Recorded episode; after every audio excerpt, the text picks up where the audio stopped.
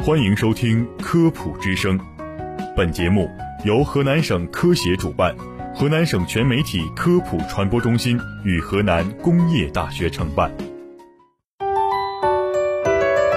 用声音魅力为您普及，以科学之法助您健康。大家好，大家好，欢迎您收听《科普之声》，健康养生。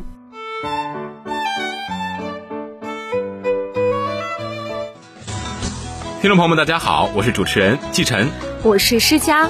最近啊，微博上有一则热搜引起了大家的广泛关注，那就是小伙把可乐当水喝，竟然患上了尿毒症。那季晨，你知道这个事情吗？当然知道了，就是说广东的惠阳三和医院血透室有一位透析患者，被大家称为“可乐哥”，因把可乐当水喝，一天最少喝两三瓶，当时呀，二十四岁的他就患上了尿毒症的晚期了。如今已经持续透析近十年了啊！那相信有很多听众朋友们会和我一样抱有疑问，那就是可乐居然能造成尿毒症？那这个可乐究竟是怎样引起尿毒症的？我们正常人还能够喝可乐吗？那么今天呢，就跟随着我们的节目一起来了解一下吧。那么该报道当中，医生解释，长期饮用碳酸饮料，糖代谢障碍的病人就可能会出现血糖的升高，导致糖尿病。时间一长，就会增加我们肾脏的一些负担了。嗯，过量的喝饮料还会造成尿酸过多，不仅增加肾脏的负担，还容易造成肾结石。没错，那这个小伙子患有尿毒症的主要原因可能是本身的糖代谢就有一定的障碍，那再加上长期饮用了碳酸饮料以及其他的因素影响，就出现了糖尿病，血糖没有得到有效的控制。长期的高血糖导致糖尿病肾病，并迅速发展为尿毒症及糖尿病肾病的中末期。那这个糖尿病肾病又是怎么回事呢？糖尿病肾病啊，是由于糖尿病引起的肾脏损伤，可以称作糖尿病的慢性肾脏病。它是糖尿病最主要的微血管并发症之一，也是糖尿病患者致死的主要原因之一。那么，糖尿病肾病早期起病较为隐匿，它的临床表现与一般的糖尿病患者没有什么不同。它的主要特征呢是尿液当中的白蛋白排泄量增加，早期表现为间断性的尿蛋白排泄增加，进一步发展就可能会出现持续性的尿微量白蛋白，再进一步发展呢就可能会出现大量的尿微量白蛋白，再发展呀就会出现血肌酐升高，最终出现肾功能的衰竭了。嗯。那糖尿病肾病的发病机制目前并不是很清楚，但是已经发现和以下的因素有一定的关系。那第一呢，就是遗传因素。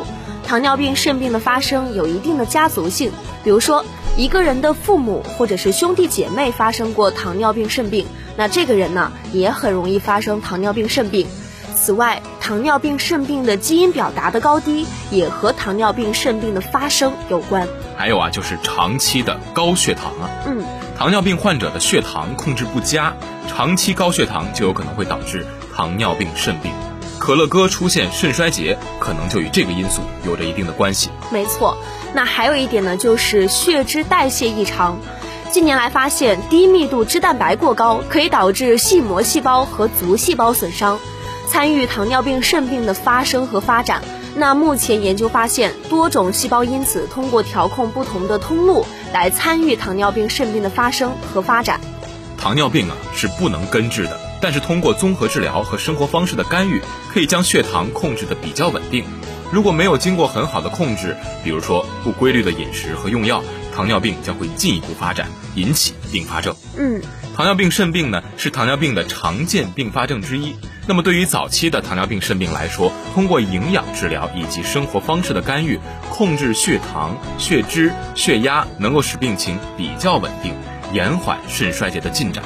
那么，如果出现了肾功能的衰竭，就需要进行肾脏的代替治疗，包括肾脏透析、肾移植等等。那对于肾脏的透析疗法，主要有以下两种方式。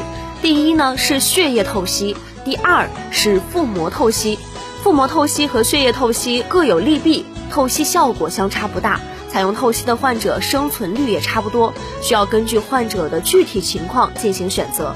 比如说，患者的心血管疾病的并发症比较严重，就可以采用腹膜透析；如果并发症不是很严重，就可以采用血液透析。